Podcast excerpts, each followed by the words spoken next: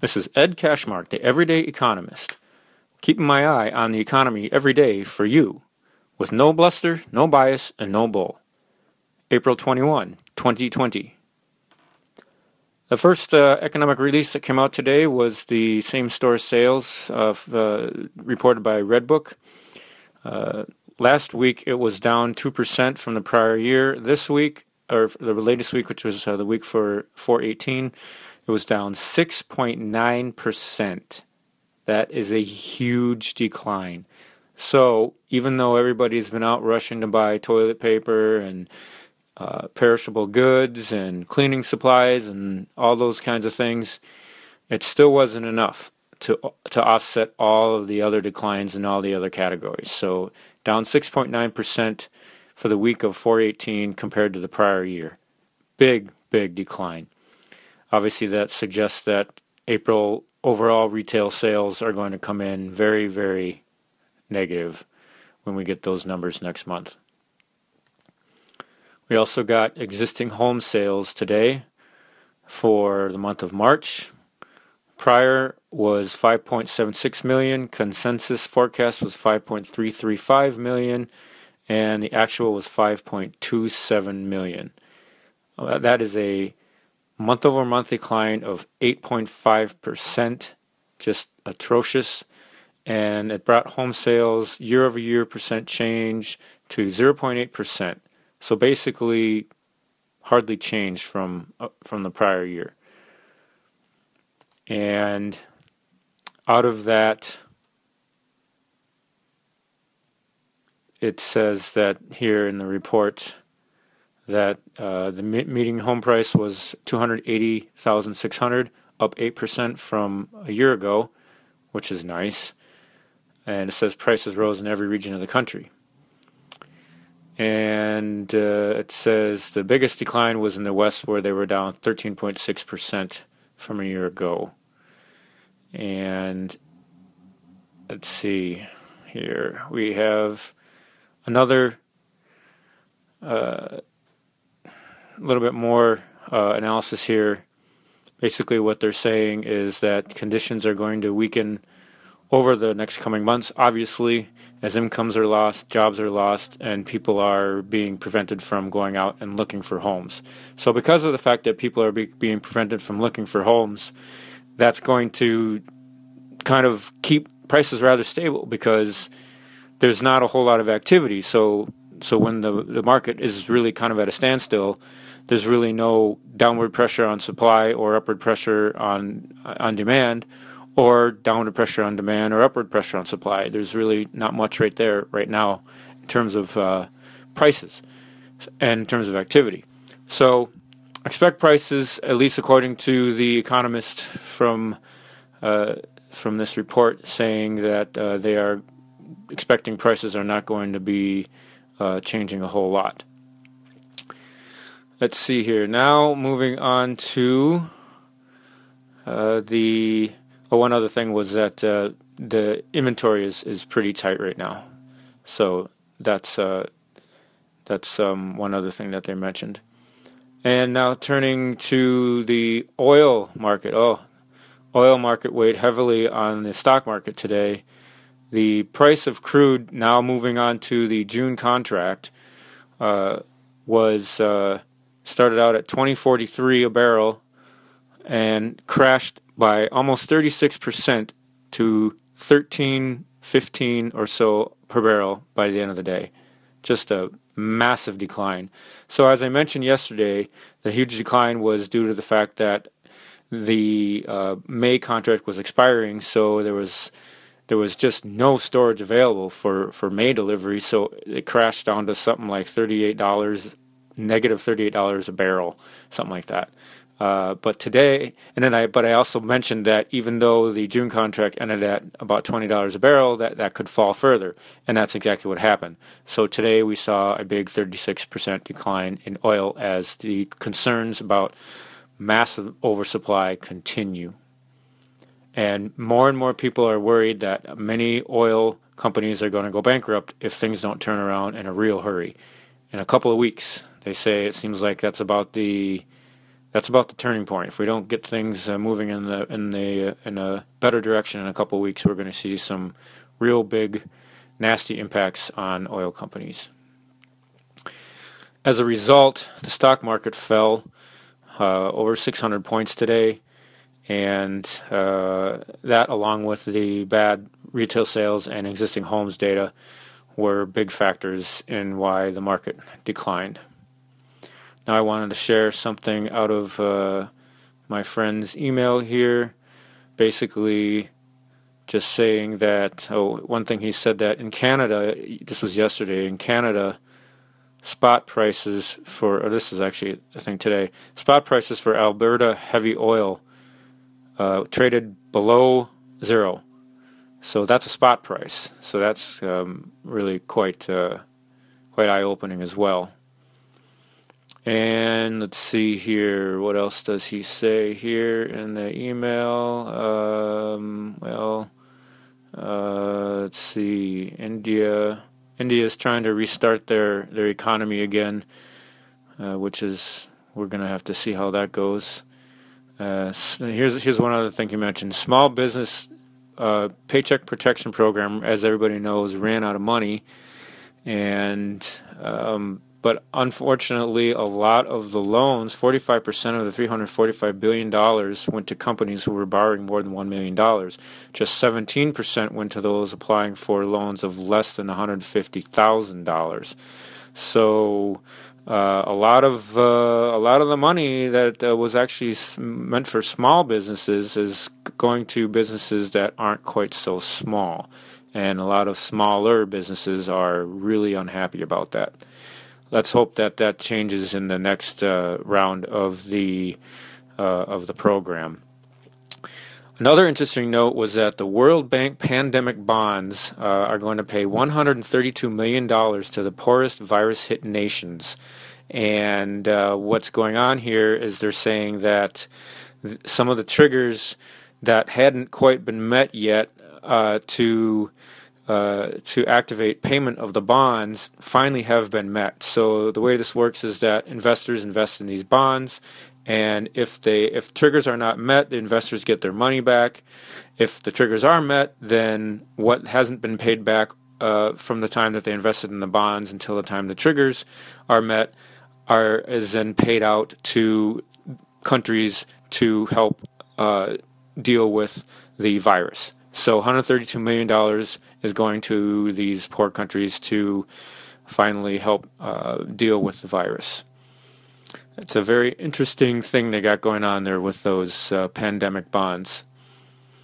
Let's see what else is going on here. I'm going to try to talk over my neighbor who, at the just perfect time, decided to run his chainsaw. So, what are you going to do when you got to record your podcast and neighbor says, ah, I think I'll go outside and make a whole lot of noise? All right, so today we had uh, another webinar put on by the National Association of Business Economics. And let me just run through a couple things really quick here. Well, let's see. Uh, interesting note is that there's a lot more cases of coronavirus in the in the eastern side of the United States than the west. This guy shared a map, which is, I thought was pretty interesting, and it showed that some of the bigger states, California, New York, and Texas, appear to be close to or past the peak of of cases. So that's good to see. Uh, one thing he also showed was that uh, between April 19 and April 20, well, April in April 2019, 90% of renters were making their. This was a commercial real estate uh, presentation. 90% of renters were making their payments. In April 2020, only only 84% of renters were making their payments. So pretty uh, pretty noticeable decline there. And uh, some of the people that are, some of the companies, some of the industries that are seeing uh, the biggest share of of uh, of rent deferrals are movie theaters, building materials, automotive parts, home decor, education, department stores, and restaurants. So those are some of the industries that are that are really struggling with the with their rent payments right now uh, amid this pandemic. Uh, let's see, what else did he share here? Um, well, it was in- interesting that he showed that uh, one question was, how would you describe the inflow of new deals this this last week? And this was the share of firms reporting uh, whether or not it was uh, the same, better than last than last week, or or better this week than last year, versus weaker this week than last year. And it's pretty noticeable from March 20 to April 17. There's a significant downward trend in all areas of commercial real estate in terms of seeing weaker demand for new deals. And that includes multifamily, office, industrial, retail, lodging, healthcare, seniors, senior homes, and uh, students. Uh, I guess that must be like colleges. And uh, the, the no- most noticeable area was in multifamily, office, and industrial, were, were the biggest uh, slowdowns. And let's see here, out of that, um, really not much else to share from that presentation. There was one other presentation that was pretty interesting. Oh, uh, th- this was this was interesting.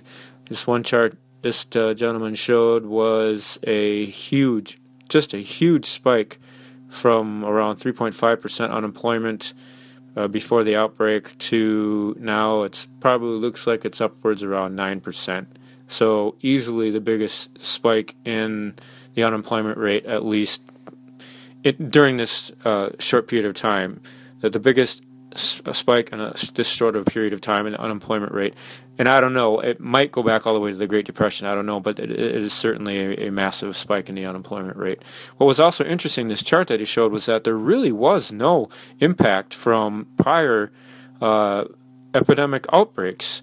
Uh, he showed the uh, plague of the epidemic in India in 1994, the Malaysia Nipah virus outbreak in 1998, SARS outbreak in China, dengue outbreak in Singapore, dengue outbreak in India, West African meningitis, uh, swine flu, cholera, yellow fever, uh, MERS, Ebola, Zika. I mean, it's it's just all over the place, and there's really no impact from these viruses and, and these and these uh, epidemics on the unemployment rate.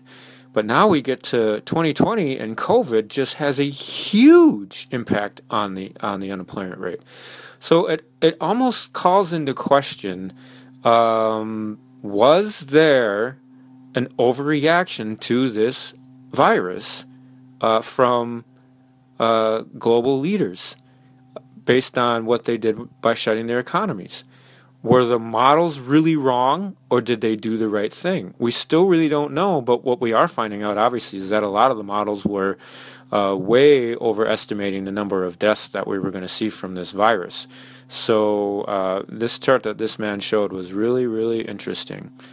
Uh, let's see, another thing he showed was that the curve is bending in the developed world. In other words, the doubling of, of cases is, is slowing down from about every two or three days uh, at the beginning of the outbreak to now, most developed nations are between every three days and every week, and uh, uh, and it's less than every week for, or it's more than every week for South Korea and China, and the world overall is getting close to every week. USA right now is uh, closer to every three days, and uh, same with most of the other developed economies. But what he also noticed was that uh, New York and New Jersey, pretty much all all the major states that are seeing the largest number of cases right now, are now in the range of doubling of every three days to every week, as opposed to around every day to every two days at the beginning of the outbreak. So that's very very good news.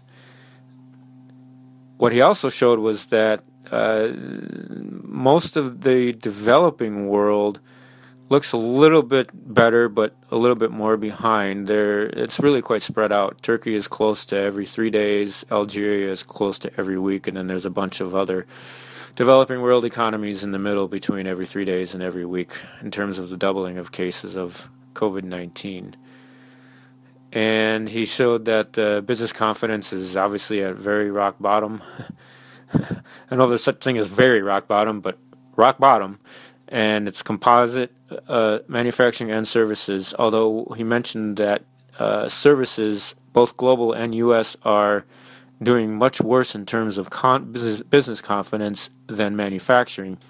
And that makes sense because a lot of manufacturing is still continuing, especially for health related uh, and medical related uh, products. But for services, it's it's a disaster. Restaurants, bars, sporting events, those kinds of things are all really, really struggling right now. And let's see, what else did he show? Um, let's see, not much there. Uh, well, let's see. He showed his this forecast for annual GDP growth uh, before the before the the virus hit was two percent for the United States, and and his revised forecast is now uh, minus four point nine percent, and that's for 2020. Again, forecasts are all over the board but this one gentleman said uh, 4.9%. And let's see, for 2021, his forecast before the virus was about 1.8% for the United States, and for now that now after the virus hit, his revised forecast is for a 6.1% increase. So obviously, he's expecting a big decline in 2020 and a huge rebound in 2021 It remains to be seen if those forecasts uh, pan out. One thing that I was not so uh, keen on was his forecast for the unemployment rate. He's showing uh, a forecast of the unemployment rate going up to about 15%, excuse me, by about quarter three of 2020. But he's also showing that the unemployment rate is going to come all the way back down to 4% by the quarter, third quarter of 2022. So about two years, he's expecting to go from 14, from 15% all the way back down to 4%. I'm not so sure that's going to be the case. I'm thinking we're going to be seeing a much more drawn out and slower decline in the unemployment rate, regardless of how high we go. Because, again, like I mentioned in previous episodes, there's going to be a huge influx of people coming back to work because a lot of people are going to be coming back from jobs that were that were where they were either laid off or where those jobs completely were destroyed or where businesses were destroyed. So all these people are going to be looking for new jobs. And a lot of those new jobs aren't going to be there because there's not going to be demand for the products and services that those companies provide.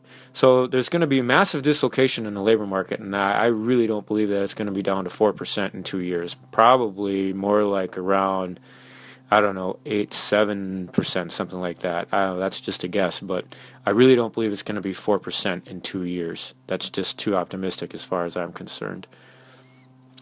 And let's see what else did he share here. Uh, stimulus so far for the United States has been 2.2 trillion, and uh, expecting more, and that's about 10% of GDP.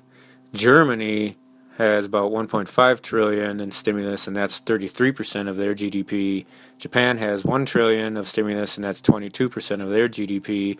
China has uh, so far about 250 billion in stimulus, which is only 5% of their GDP. So again, you know, like I said before, like I said yesterday, boy, I don't know. Um, really hard to trust anything that comes out of China in terms of statistics or or trends or anything. So, but it is interesting just to see what that number is in terms of at least a wild estimate, if that's what you want to call it. And let's see here. Um, well, let's yeah, that's about eh, that's about it for that presentation. So I thought it was a very interesting presentation. Wanted to share some insights from that presentation with you. Now for an update on the coronavirus for the United States currently uh, for April 21. This is about uh, 3:30 Central Time. 176,596 fatalities and 2,543,588 cases for a death rate of 6.94%, which is up uh, from 6.87% yesterday. So continuing to see an upward trend in that, but it does appear to be kind of reaching a little bit of a plateau.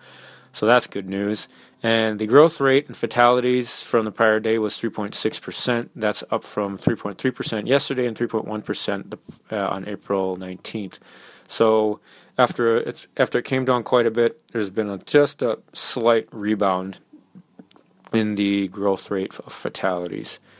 And let's see here now for the United States, we have 40 April 21 44,752 fatalities, 811,478 uh, cases for a death rate of 5.51%, which is up from 5.36% yesterday and 5.3 actually uh, see yeah, it's it's up from 5.3% 5.36% yesterday. So that continues to trend higher and it looked like it was plateauing a little bit, but now it starts starting to move up again. And for the growth rate fatalities, it was 4% on April 19th. Yesterday it was 4.8%. Today it's hit 5.3%, and it's still growing, obviously, because we're only halfway through the day here. Uh, I think we're at um, over. We're already over two. We're already over 2,000 deaths today for the United States. Uh, uh, so we saw a slowdown in deaths over the last few days. Uh, it looks like we were starting to see some improving in that metric, but now it looks like today is not going to be a good day. So that's not good news. And um, so so that's the update for the coronavirus. And just one mention, I'm sure you've all heard, but just want to mention that Trump uh, has signed an executive order to ban all immigration to the United States to try to slow the spread of the coronavirus.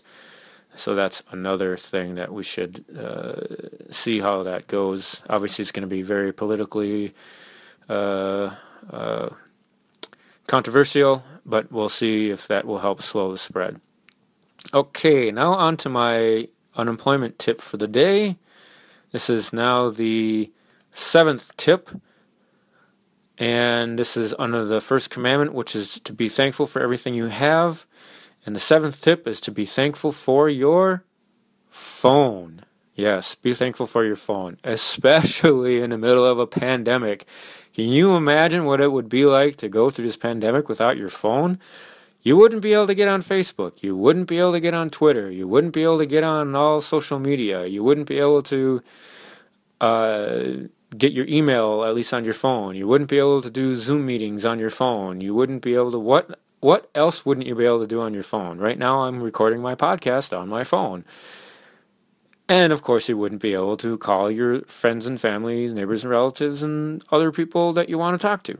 So one of the things that has been very, very important throughout this pandemic is to keep in touch with your your loved ones, especially the older ones who you want to make sure that they are doing okay health wise and mental health wise.